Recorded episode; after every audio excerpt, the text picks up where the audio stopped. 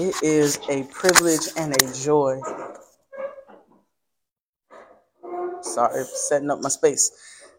It's a privilege and a joy to be invited to be with you guys this evening. I don't know, I just got a bit emotionally overwhelmed. If I can get a second. There are some women, as I reflect on my journey, Black women in particular, who every time I have been in their presence, I have felt that I have been in the presence of the Holy. And I have no doubt that Lisa Yoboa is one of those women, a true mystic of sorts and sage. And she just has the way of creating a space that is so gentle, so loving, so excited, but also makes you feel deeply loved. So you guys have an amazing pastor. And I'm honored that she would have me here. Kiana is also, there's such amazing work at Duke Chapel. And I'm so excited to see her in this space. I'm so excited to see what God will continue to do in her ministry. I'm telling you, all of the interns have been amazing, but Kiana, you definitely set the bar for sure. So hardworking. It's amazing to see also a classmate, Matthew Kay, so glad to see you. He's always one of the best dressed men in Duke Divinity. And he is still holding it down for sure. I won't be long at all this evening. I want us to look at this passage in the Gospel of Mark as we think about this idea of Black and queer theologies, contextual theologies, theologies that pay attention to the world around us. Mark, the 12th chapter, and I'll read the 28th through the 31st verse, and then I'll add an additional passage from the Old Testament. As I was in Bible study with students yesterday, I realized that I needed to make some shifts to this presentation tonight.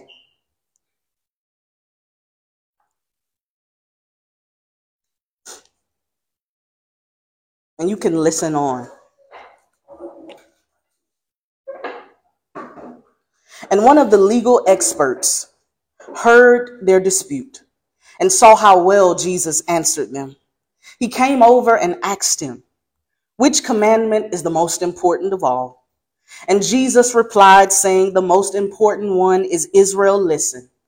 Our God is the one Lord, and you must love the Lord your God with all your heart, with all your being, with all of your mind, and with all of your strength. The second is this, you will love your neighbor as yourself. No other commandment is greater than these. And the second is this, you will love your neighbor as yourself. No other commandment is greater than these." And now let's look at Exodus. Yeah, very familiar passage. Just read one verse. We won't be too long. Exodus, the 3rd chapter and the 14th verse. "And God said to Moses, I am who I am. So say to the Israelites, I am has sent me to you. And God said to Moses, I am who I am. So say to the Israelites that I am has sent me to you." God, let the words of our mouths and the meditations of our hearts be acceptable in your sight, for you are our strength and our Redeemer. Beloved, in our passage today, we find a young legal expert, or scribe, as some translations call it, watching Jesus in a dispute or a dialogue with other scribes. This was not uncommon in this culture. People had disputes, debates, and dialogues in the public square or the city center all the time. And when this young scribe found himself impressed with the ways that Jesus responded to being interrogated and questioned, he approached Jesus with a question of his own. He came over to Jesus and asked him, "Which commandment is the first, or which commandment is the greatest?" Scripture tells us not that Jesus scolded him. Scripture tells us not that Jesus reprimanded him. Scripture tells us not that Jesus rebuked him, but Scripture says that Jesus engaged with this question. It matters not only that a question was asked, but Mark wants us to pay special attention to who is asking the question. You see, this man is a scribe. Scribes were members of the learned or educated class in society. They were the smartest of the smart. They studied to be experts of the law. In fact, they were the people who interpreted and sometimes wrote the law. Here you have a man that is supposed to be an expert on the law, having the humility to ask Jesus about it. Here you have a man who is supposed to be one of the most brilliant and educated minds of his society, yet in a context where he is expected to argue and prove that he has the answers, he finds it more useful to approach Jesus with his own questions. And if Jesus was not offended or bothered by his questions, why do so many of us believe that it offends God when we wrestle with our own? We live in a culture where so many are concerned with being right that they have lost sight of how to be curious. So many would rather argue their positions and debate their beliefs about God rather than sitting with God and wrestling with their questions. You see, I identify with this scribe. Here I was, seminary trained, a religious professional, supposed to be a voice of expertise. You think you know it all when you leave seminary. Supposed to know all the things about God and all the things about scripture and all the things about church. I believe that God answers prayers. And that's what I told people. God was a healer. And that's what I told people. And then my 31-year-old friend died of cancer. Found myself wondering, God, why couldn't you answer that prayer? But I had been taught to lean into my questions. I had been taught that to do this was to move away from the presence of God. Maybe you were taught things like that too. Yet I found God in new ways, not when I was consumed with having the right answers, but when I cared about genuine questions. That's why I love the work I do now. You see, I'm on a campus, right, where people are consumed with the right answers. They study hard, especially this week, to put the right answers on midterms.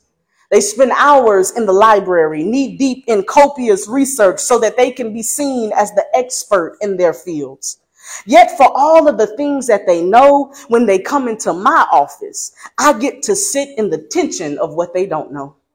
Why won't my parents accept me? Why did my sister have to die so young? What am I supposed to do with my life? Can I be a person of faith and clinically depressed? We find God in the creeds, we find God in the confessions, and we also find God in the questions. So I give this scribe some credit for choosing not to be the expert that day and simply approaching Jesus with his questions. And I encourage you tonight to not be afraid to approach Jesus with the questions of your own. And we don't always get the literal answer to our questions. But the scribe does get an answer from Jesus. Jesus responds saying, the most important commandment is, hear Israel, the Lord our God is one. You shall love the Lord your God with all of your heart, with all of your being, with all of your mind, and all of your strength. Jesus is a Jewish man speaking to a Jewish man. So this brother recognized the words because he had seen them in his own sacred text. These are the words that our Jewish neighbors refer to as the Shema. And in some traditions, they recite these words at least twice a day. Many see these words as the central affirmation of their faith. And there's much we can focus on here. Many have been curious about the parts of our anatomy that Jesus calls us to love God with.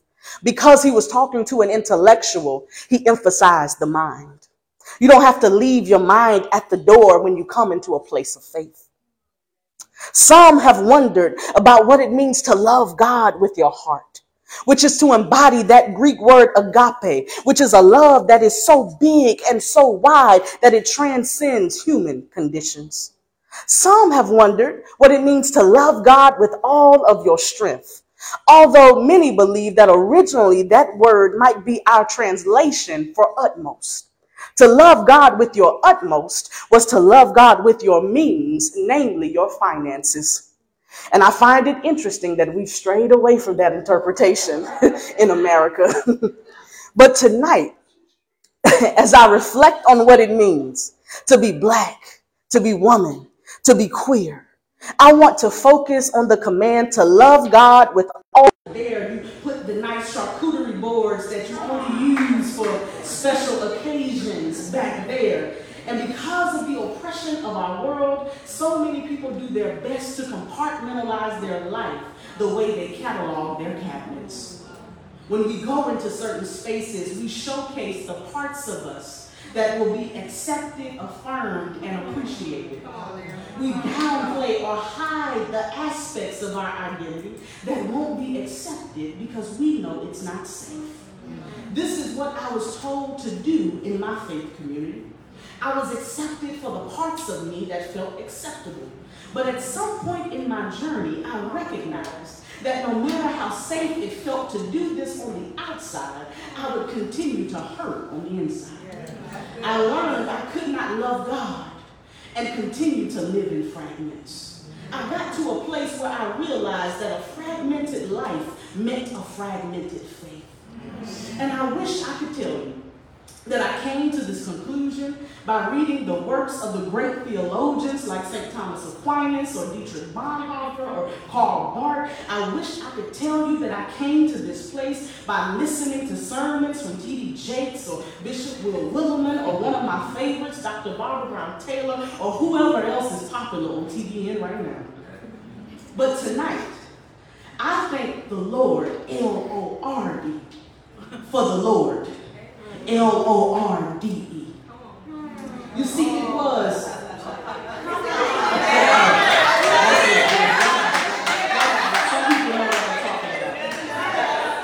It was the great teacher, the great poet, the great writer, Audre Lorde, who said that over and over again, I was asked to justify my existence and my work.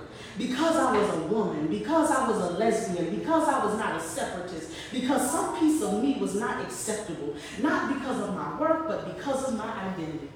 This essay she composed, called Learning from the Sixties, is about her struggle to find acceptance in feminist and queer space because of her Blackness, and to find acceptance in Black space because she was a lesbian.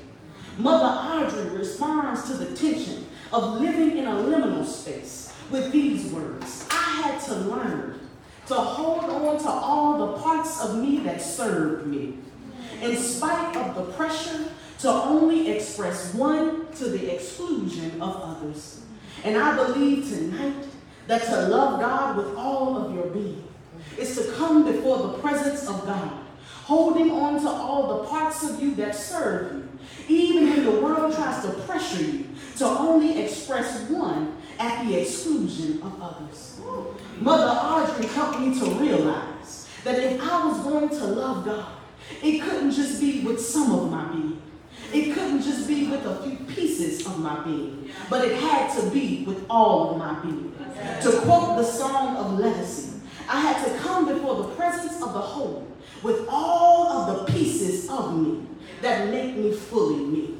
I had to believe in an anti-Black world, that in the presence of God, my Blackness is beautiful. Yeah. I had to believe in a queerphobic world, that in the presence of God, I am queerly beloved. Yes. I had to believe in a vocation consumed with patriarchy. Growing up in South Carolina, told at 15 that girls don't preach and women don't pastor, that there is a God who says that I will pour out my spirit on all flesh, your sons and your daughters, and I would dare say your non-binary children too, will prophesy. I had to believe that if I was going to love God with all of me, that I could leave no parts of me behind. But not only does Jesus share what the first or the greatest is, but Jesus adds to it. Jesus allows this commandment to progress and to develop. Jesus allows it to evolve. And I know in the church, the word evolution is a cuss word. But beloved, it's okay for theologies to evolve. The indigenous theologian T. Tinker once said that theology moves forward when great questions show up. And perhaps because this scribe was courageous enough to ask the question, it gave Jesus the onus to reimagine the answer. Jesus says you need to love God and you need to love your neighbor as yourself. Now, by now, you've been in a progressive church. You probably heard some insight. Jesus is pushing us to put flesh on our love. The love we have for God by loving our neighbors. In a world that tells us we must do either or, we must learn how to do both and. We must learn how to chew gum and walk at the same time. We must learn how to grow in our love of God as we grow in our love of neighbor and as we grow in our love of self. But wait, because I hear your tension in the room. Reverend, some of the world's worst evil has been because of the selfishness of creation. Some horrible things we're dealing with right now politically have been because people prioritize themselves at the expense of other people. Now, before you just dismiss tonight as some motivational self-help speech, we must remember the community that Jesus is talking to. Although he is addressing a scribe, Jesus is talking in public. Jesus is talking in a common space among the common people of the day. We must remember that the Gospels show us the compassion of Jesus, and the words of Jesus were never just to dispute the powerful just because, but they were to encourage and instruct the disenfranchised, the dispossessed, and the disinherited. Jesus knew he was directly addressing someone with prestige and esteem, but Jesus knew that there were some people in the periphery who did not have that prestige or power. For people who were on the margins of Palestine, for people who were without economic security, for people who were under the weight of Roman imperialism, they needed to hear the message that in a world that does not love you, in a world that tells you you are unlovable, in a world that tells you you are not worthy, the most revolutionary, the most faithful, the most righteous thing you can do is find a way to love God. Find a way to love your neighbor and find the courage to love yourself. The addition that Jesus makes in this commandment was a response to the context of the times and the horrible conditions of his people. Jesus is doing what black and queer theologians do every day. Jesus is making theology contextual because it's not just enough to speak words about God, but you must know how those words will impact the people who are listening.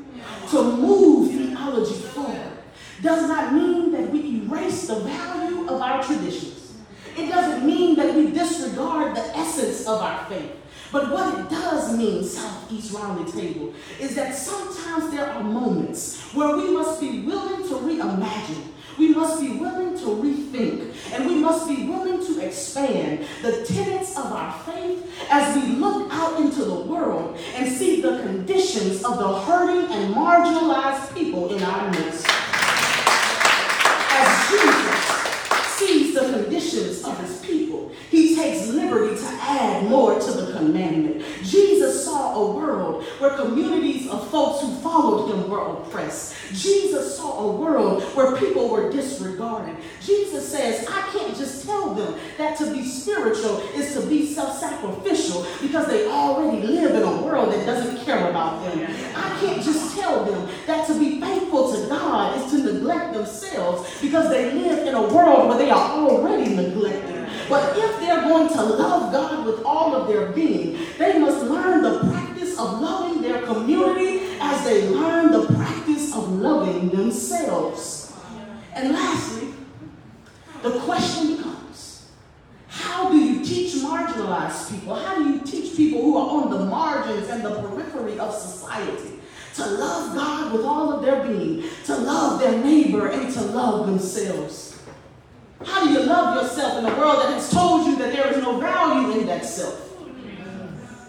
The answer that black queer elders have shown us over and over again is that for people with their backs against the wall, Self-love looks like self-definition. You see, again, I have to thank Mother Lorde. Mother Lorde taught me a thing or two about self-definition, but she's not the only one. When she said that if I did not define myself for myself, that I would be crunched into other people's fantasies of me and eaten alive. Mother Lorde wasn't alone in this assertion. You know, one of our patron saints in Durham across the way is Reverend Pauli Murray. And in a sermon, Reverend Murray stated that for oppressed people, self-love means to throw off the debasing stereotypes imposed upon us by a dominant society and engage in self-definition that allows us to achieve self-esteem. In a world that seeks to define you, the most loving thing you can do is find the agency and the courage to define yourself. The great black mystic Howard Thurman tells the story of his grandmother, who was once enslaved in Florida. Thurman said that his grandmother always recited the words she heard from a black plantation preacher. This preacher did not have any formal education, yet whenever the preacher got up to preach, he always preached one message. He told those who were listening, you are not slaves, you are not inwards, but you are God's children. In other words, our context might tell us that we are slaves, but we are God's children. Our oppressors may tell us that we are slaves, but we are God's children. Self-definition means that in a world that calls me filthy, I know I'm God's child. In a world that calls me a slave, I know I'm God's child. Howard Thurman learned self-definition from his grandmother. And I learned self-definition from my grandmother. You see, I remember being bullied as a child, being called ugly. I hadn't grown into my features quite yet. And I remember getting off the bus and coming into the house, my grandmother's house, crying. And my grandmother was sitting at this kitchen table, smoking her Newports and drinking what she drank on, right? And my grandmother said, girl, what's all that fuss? And I told her what had happened at school. And she said the phrase that black women have been saying for generations. She says, girl, it ain't about what they call you, but it's about what you answer to. Anybody else had a grandmama like mine? She taught me that I define myself by the ways I let the world address me.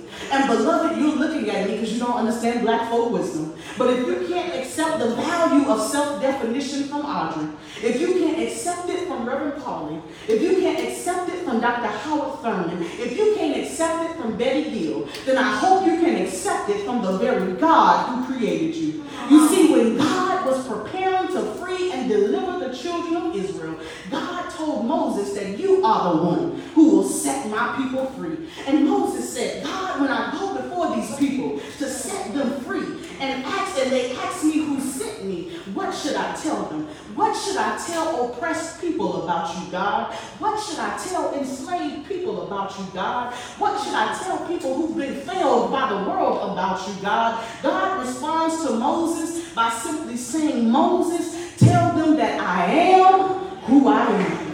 And for centuries, we have wondered what this phrase means. But all I know is we see a God who is engaging in some self-definition. Moses, you can't put me in a box. Moses, you can't compartmentalize me. Moses, you can't place me in categories that work for you. But Moses, I am who I am. I will be who I will be, and I will become who I will become. So tonight, if you felt misunderstood, for those who felt misrepresented, for those who have sometimes felt forgotten because of who you are, I pray that tonight that you know that you don't have to be crunched into the definition of others. You don't have to fit into the boxes that society tries to place you in. You don't have to live into the stereotypes and the tropes that the world says about you. But beloved, as a child of God, when people ask or question the validity of who you are, you can look at them and say, I am who I am. I love who I am. I am becoming who I will become. Don't put me in a box. Don't force me into your categories. Don't hold me hostage to your definitions. But as a black woman, as a queer woman, as a called woman, I am who I am, but by the grace of God. And so, You have 3 questions. I wanted to add one more because it's already shifted. Before you even get to the 3, I want you to engage tonight in some self-definition. So I want you to write on your paper, right before your questions, I am, and then just put a blank line. And I want you to use your own language to fill in the blanks. And even before you begin to question, may you invite the group to know you for who you are. Amen? Amen. And I shall.